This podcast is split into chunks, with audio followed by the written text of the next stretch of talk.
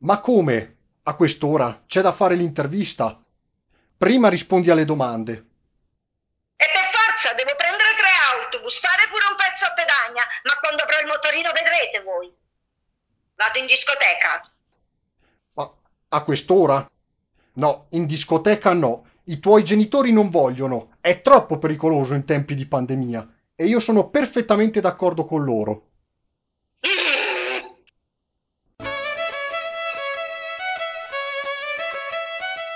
San Barcanda.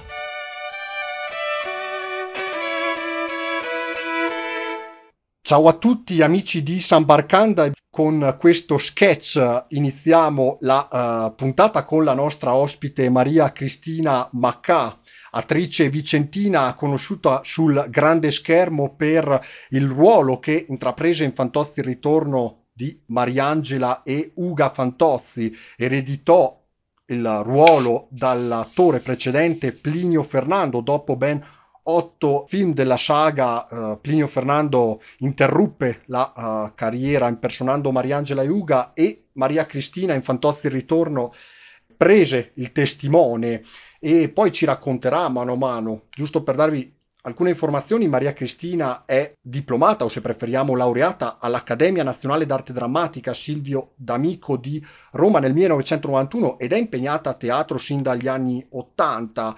Ecco, innanzitutto, buongiorno Maria Cristina e grazie di essere qui con noi ospite. Buongiorno a voi e grazie per avermi invitato. Ecco, allora andiamo un po' uh, con ordine partendo dal grande schermo. Mm, Fantozzi il ritorno fu un premio, insomma, dopo anni di uh, gavetta recitativa. Lei prese testimone da Plinio Fernando uh, recitando il ruolo di Mariangela e Uga Fantozzi Ecco, come riuscì a ottenere la parte in Fantozzi il ritorno? Ci furono dei casting? Sì, ci furono, furono fatti dei casting, sì certo, ma io non ero a conoscenza. Come dire poi, no, quando capiti al momento giusto e al posto giusto. Eh, tutto è cominciato che io quel giorno stavo a Cinecittà, agli studios di Cinecittà, e incontrai Maria Pia Rocco, che era all'epoca l'aiuto regista di Neri Parenti, e mi chiese se mi interessava fare un provino per Mariangela e Uga Fantozzi. cioè, ti confesso che io prima d'ora non sapevo di che cosa mi stesse parlando, cioè perché io un film di Fantozzi non l'avevo mai visto sapevo chi era, però non sapevo di che personaggi lei mi stesse parlando. E accettai, accettai subito, cioè d'altra parte stavo a Cinecittà per questo. E nel giro di, di, una settimana o poco più mi trovai sul set con un cast stellare, cioè, forse non me ne rendevo neanche conto, cioè, stavo sul set con Villaggio, Milena Vukotic, Gigi Reder, la Anna Mazzamauro e tutto il resto del cast. Ecco, e fu mh, diciamo una delicata responsabilità dinanzi a un pubblico abituato con Plinio Fernando. Fernando eh, improvvisamente, come ho detto prima, lasciò, quindi eh, la saga rimase, se vogliamo dire, orfana del personaggio di Mariangela e di Ughina. Sentì una delicata responsabilità nell'impersonare, nel recitare il ruolo di eh, questi due personaggi? Ma ripeto, io non sapevo quale, ro- quale ruolo poi sarei andata a fare. Cioè, per me responsabilità, certo che sì che era una responsabilità, ma come tutti i ruoli che ho avuto il privilegio di interpretare nel mio percorso artistico, questo è. È sempre, sempre una grande responsabilità quando interpreti un ruolo. Ma se, di- ma se, devo dire nello specifico quello di Mariangela e Uga, Fantozzi per me era uno dei tanti personaggi cioè, che mi capitava di fare e di avere la fortuna di fare. Lei si trovò in diverse scene all'inizio del film, soprattutto proprio con uh, Ughina. Abbiamo a che fare con uh, un personaggio, una Ughina quindicenne che uh, nel pieno dell'adolescenza ribelle, si vede in una scena Ughina che esce da scuola, in un'altra Ughina, come lo sketch iniziale, che uh, esce per andare in discoteca e i contrasti con i nonni sono, diciamo, notevoli.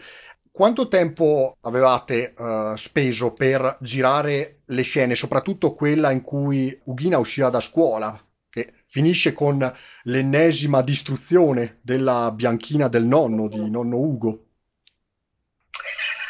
Ma un giorno, cioè non più di un giorno, dipende poi quante inquadrature vengono fatte o quanto complicata è una scena da girare, solitamente non più di una giornata, Questo, questi erano i tempi. E mh, mm, parlando di altre uh, curiosità del set, ecco, la casa di Fantozzi nei primi due film era in un condominio sopra il cavalcavia che tutti conosciamo, eh, che è situato al Pigneto, non lontano da San Giovanni Laterano. Ecco, immagino che invece in Fantozzi il ritorno la casa fosse da uh, tutt'altra parte a Roma o fu uh, la stessa casa per il set.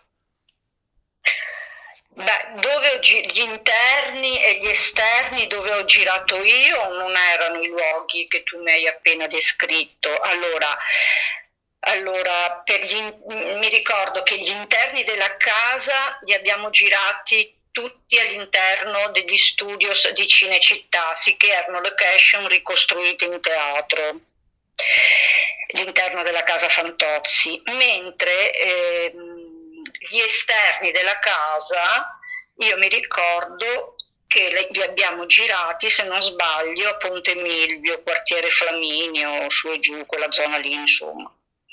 Non era San Giovanni, forse boh, avevano cambiato location, lo so. Però gli interni erano ricostruiti in teatro a Cinecittà, agli studios. E prima di parlare del rapporto con i uh, diversi attori, uh, lei recitò solo in Fantozzi il ritorno. L'ultimo, ultimissimo film della saga è stato Fantozzi uh, 2000, interpretato però da un'altra attrice di nome Dodi Conti. Le chiesero di tornare per Fantozzi 2000, due anni dopo? Ma a dire il vero, io contrattualmente firmai anche un'opzione per Fantozzi 2000 che si doveva girare, si sarebbe dovuto girare al massimo entro, entro, entro l'anno successivo. Però poi, ehm, credo per una serie di problemi di produzione, si girò credo dopo due o tre anni, quindi la mia, la mia opzione scadette. Ma cambiò anche, anche il regista, Neri Parenti, e, e, che mi scelse lui per, per, per fare all'epoca per fare, per fare Mariangela e Uga. E invece per Fantozzi 2000 la regia la firmò eh, Domenico Saverni che a sua volta credo chiamò lui Dodi Conti, non so precisamente perché le cose poi andarono così, non ci saprei dire. lei uh, recitò in Fantozzi il ritorno con uh, diversi attori che uh, poi sono scomparsi nel tempo. Ricordiamo Gigi Reder nel 98, due anni dopo Fantozzi il ritorno. Paolo Villaggio nel 2016, ecco, e che ricordi ha mh, di queste persone, soprattutto di Paolo Villaggio sul set? Ma, ma per quanto mi riguarda, sono, state, eh, sono stati degli incontri e delle bellissime conoscenze. Boh, questo, un villaggio, sia villaggio che Gigi Reder, dei grandi, dei grandi maestri. Cioè, poi io con Gigi Reder non ho girato, ho girato più con Paolo Villaggio, però se ti devo dire era molto più divertente vederlo in azione che vederlo sullo schermo, cioè era, era bravissimo il villaggio, cioè, no, no, no, accidenti. E con uh, Milena Vukotic, di Milena Vukotic che ricordo ha? Uguale. uguale. Una professionista fantastica, una, una, un'attrice bravissima, sia come, come attrice, professionalmente parlando e anche come persona, è una persona meravigliosa Milena. Ecco che è la storia, io non voglio spoilerare per chi non ha mai visto Fantozzi il ritorno, però è una storia che diciamo lascia col fiato sospeso perché dalla ribellione adolescenziale eh, nasce qualcosa di più, diciamo, uh, drammatico, se vogliamo metterla così, e che creerà anche delle situazioni uh, tragicomiche, ma non voglio uh, spoilerare nulla di quanto accade a Uga Fantozzi dopo essere uscita di casa e essere andata in discoteca. Ecco, lei eh, nella sua carriera ha lavorato anche con altri maestri eh, del cinema italiano, della storia del cinema italiano, tra questi ricordiamo Mario Monicelli, Liliana Cavani, Pupi Avati. Con Monicelli, per esempio, ricordiamo il titolo del film, recitò in Panni Sporchi nel 1999, con la Cavani eh, Dove siete? Io sono qui nel 93 e con Pupi Avati La rivincita di Natale del 2003. Ecco, sono nomi come ho detto, molto importanti per la storia del cinema. E quanto ha inciso questo in termini di, mar- di maturità uh, recitativa? Quanto ha inciso misurarsi con questi nomi? Beh, io credo sia fondamentale per il percorso di un attore fare questi incontri. E poi penso che un attore debba anche essere eclettico per la sua formazione, per la sua crescita.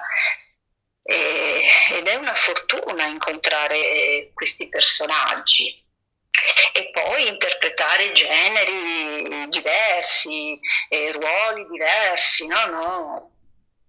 Io sono contenta di questi incontri che ho fatto, eh, magari si potessero rifare perché molte di queste persone non ci sono più, cioè certo. ci farei, capito?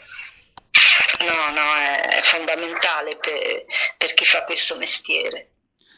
E uh, capitava anche sul set uh, di confrontarsi anche insomma su, un po' sulla conoscenza del cinema, parlare proprio di uh, storia del cinema in profondità, anche uh, scoprendo magari titoli piuttosto che correnti cinematografiche che uh, prima conosceva poco. Diciamo, sono stati maestri anche in questo, parlando proprio in termini culturali di cinema?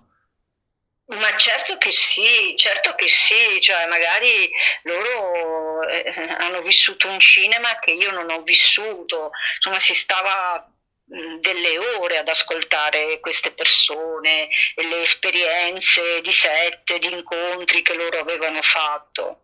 No, no, sono, sono incontri, sono stati incontri fondamentali per la mia, per la mia crescita, per, il, per la mia formazione sono dei grandi maestri, sono stati e non lo so perché per me è come se ci fossero ancora, capito? Perché io con, comunque continuo a vedere i loro film anche se non ci sono più, capito?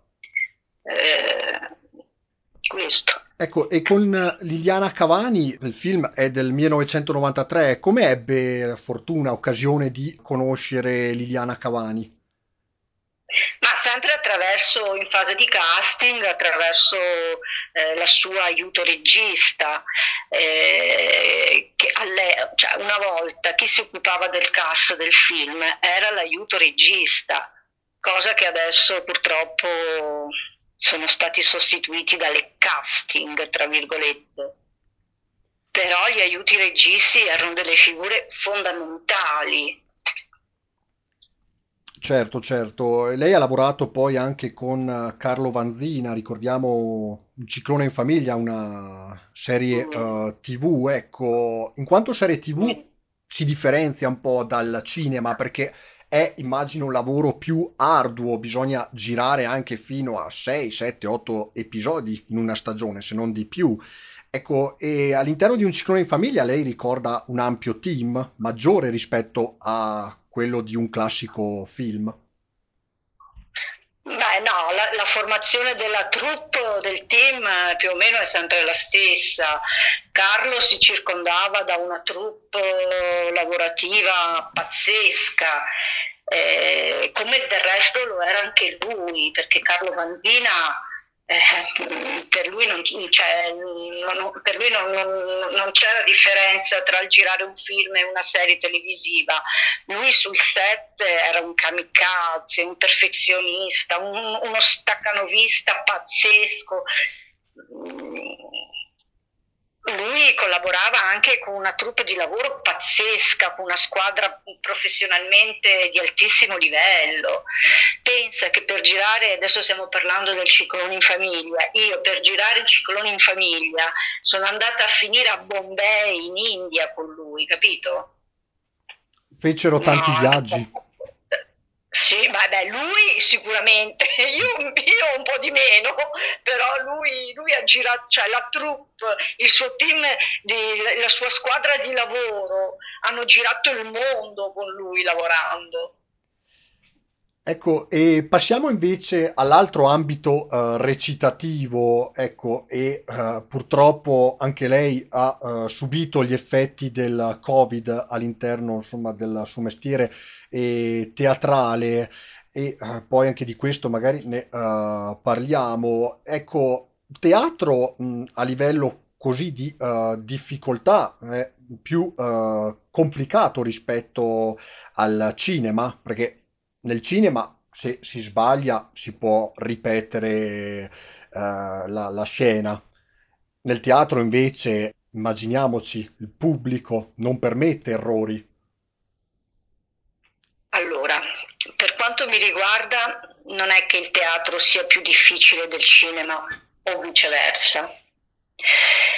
Io tutte le volte che ho, che ho avuto la fortuna di fare sia l'uno che l'altro, ho sempre la sensazione di paura, indipendentemente che mi possa trovare sul palcoscenico o dietro una macchina da presa o, o davanti a una macchina da presa, scusa che è sicuramente legata anche alla mia insicurezza. E, anche se sono 35 anni che faccio questo mestiere e per me è sempre come se fosse la prima volta. Certo, se in teatro si sbaglia, il segreto non è quello di fermarsi, altrimenti il pubblico se ne accorge.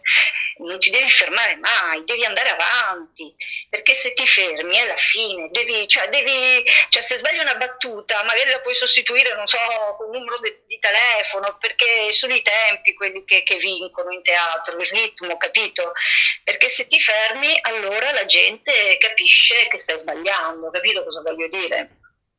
Certo, certo. Questo per me è la stessa cosa, sia, fare, eh, sia stare su un palcoscenico che stare davanti a una macchina da presa, cioè, cioè c'è sempre quella paura, capito? Mm. Ecco, il teatro l'ha accompagnata sin dagli anni Ottanta eh, con anche eh, spettacoli eh, diversi, sia del teatro classico che eh, di quello moderno e anche contemporaneo, ricordiamo opere come L'avaro di Molière, piuttosto che il Berretto a sonagli di uh, Pirandello, I promessi sposi Manzoni, abbiamo anche a che fare con quello greco Ifigenia in Aulida di Euripide, insomma nomi uh, davvero anche variegati che seguono tutta la storia del teatro. C'è un'opera in particolare che è la sua preferita e che ha letto e riletto dai libri classici? Allora, cert- beh, vabbè, ci sono degli autori che preferisco rispetto ad altri, però per me sono state tutte fondamentali. Sono stati degli incontri, delle perle uniche che, ho, che hanno contribuito a formare il mio bagaglio professionale. Questo. Cioè, adesso, sì, ci sono degli autori che preferisco rispetto ad altri, però eh, tutti tutti mi hanno insegnato qualcosa attraverso la loro scrittura, attraverso il loro genere, capito?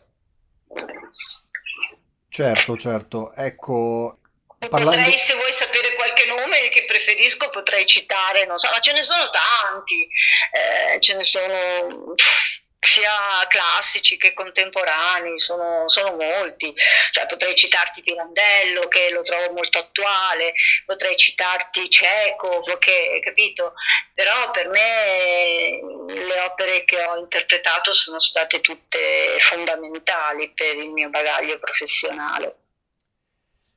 E parlando della, dell'attuale pandemia, purtroppo il teatro è uno dei uh, settori più in crisi dell'attuale pandemia e anche della crisi economica che si uh, prospetta, bisognerà un attimo uh, reinventare questo settore. Ecco, in, lei in questo momento ha pure uh, nel 2019, anzi dal 2020 ha lasciato Roma per tornare nel, nel Vicentino e nel frattempo ha avuto contatti con colleghi messi nella sua stessa situazione e magari da cui ripartire, cooperare assieme per uh, ripartire se possibile, magari anche senza pubblico, eh, per fare un tipo di teatro, diciamo, online, attraverso qualche piattaforma online? No, no, non, sono, cioè, non ha senso fare il teatro senza pubblico, cioè, io preferisco non farlo anche se è più di un anno che non lavoro.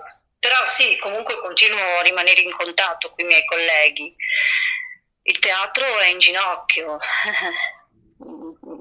Ci sono delle idee, si possono avere delle idee, de, eh, tutti i buoni propositi per, per, per ricominciare, ma se i teatri continuano a rimanere chiusi, a chi le raccontiamo le idee? Il teatro è fatto per il pubblico per il pubblico vero, non per il pubblico online, cioè, no, non condivido mm. questo, questo modo di, di, di, fare teatro, non mi appartiene. È anche il bello del teatro, il faccia a faccia col pubblico a pochi metri. Ma è quello il senso, capito? Certo, certo. Il teatro. E ho mai pensato di creare, è rischioso perché uh, ci sono diversi motivi per cui è rischioso una cosa così, però mai pensato di realizzare per i fan del ragioniere uno spin-off di Mariangela e Uga, magari anche con Plinio Fernando, Dodi Conti, portando a teatro il personaggio? No, magari potrebbe anche essere una bella idea, perché no? Però non avrebbe senso, perché comunque manca il creatore, l'autore di questi personaggi, che è Paolo Villaggio, cioè questi personaggi ruotano intorno a lui, capito cosa voglio dire? Non avrebbe senso. Boh, mm, la vedo un po' difficile la cosa, anche se sarebbe un'idea da prendere in considerazione, perché no, però Paolo Villaggio non c'è. Certo, certo. Avrebbe magari dovuto ideare una cosa così uh, per il dopo Fantozzi, anche se, ripeto, gli spin-off possono rappresentare un rischio, certo, attirerebbe magari i suoi fan, però mm. dall'altra può essere un flop. Ma non avrebbe senso, perché comunque sia Mariangela, tutti i personaggi che fanno parte, eh, sono tutti personaggi che ruotano intorno a lui, se non c'è lui, capito, che cosa ci raccontiamo? La storia di Mariangela? Capito cosa voglio dire? Certo, avrebbe certo. senso se fosse lui, magari il rapporto tra padre e figlia, questo avrebbe più senso, oppure il rapporto tra, tra, tra nipote e nonno, forse sarebbe più sensata la cosa.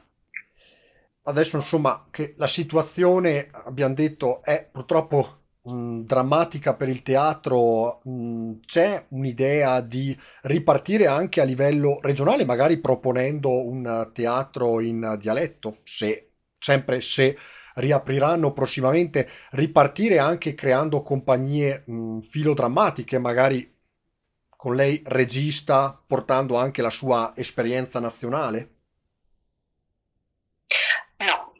questo non, non, mi sento in grado di poterlo fare perché sono io la prima che voglio ancora imparare e credo di avere molto ancora da imparare. E, dei progetti sì ci sono, però sempre legati a Roma, dei progetti teatrali in cantiere per settembre, sempre però se i teatri riescono a partire e a riaprire, tutto qua.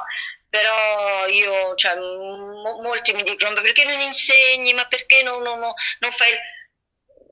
Cioè, non mi sento io all'altezza, non so come dire, nonostante magari lo potrei anche fare, però sento il bisogno di poter apprendere ancora, cioè, voglio io ancora imparare, capito? Cioè, Mm, anche se le idee ce le avrei, eh, però non, sono, non, mi sento, non mi sento pronta. Ecco, prima di andare in chiusura, lei faceva, oh, insomma, lei è attrice prima della pandemia lo faceva eh, come vera e propria uh, professione ed è una categoria, se posso dire, se posso dirlo, abbandonata questa degli attori uh, teatrali. Um, le azioni anche da parte del governo so, risultano ancora piuttosto scarse, insufficienti? Ma gli attori in questo periodo di pandemia hanno cioè, tra virgolette, goduto, si fa per dire, di un tantum che eh, Conte aveva, aveva erogato per, per, la categoria degli attori che in questo momento non stanno lavorando, però insomma, cioè, sempre meglio di niente, eh, voglio dire, cioè, non è che ci siamo sentiti totalmente abbandonati ci siamo sentiti, adesso non lo so nei prossimi mesi come sarà, capito?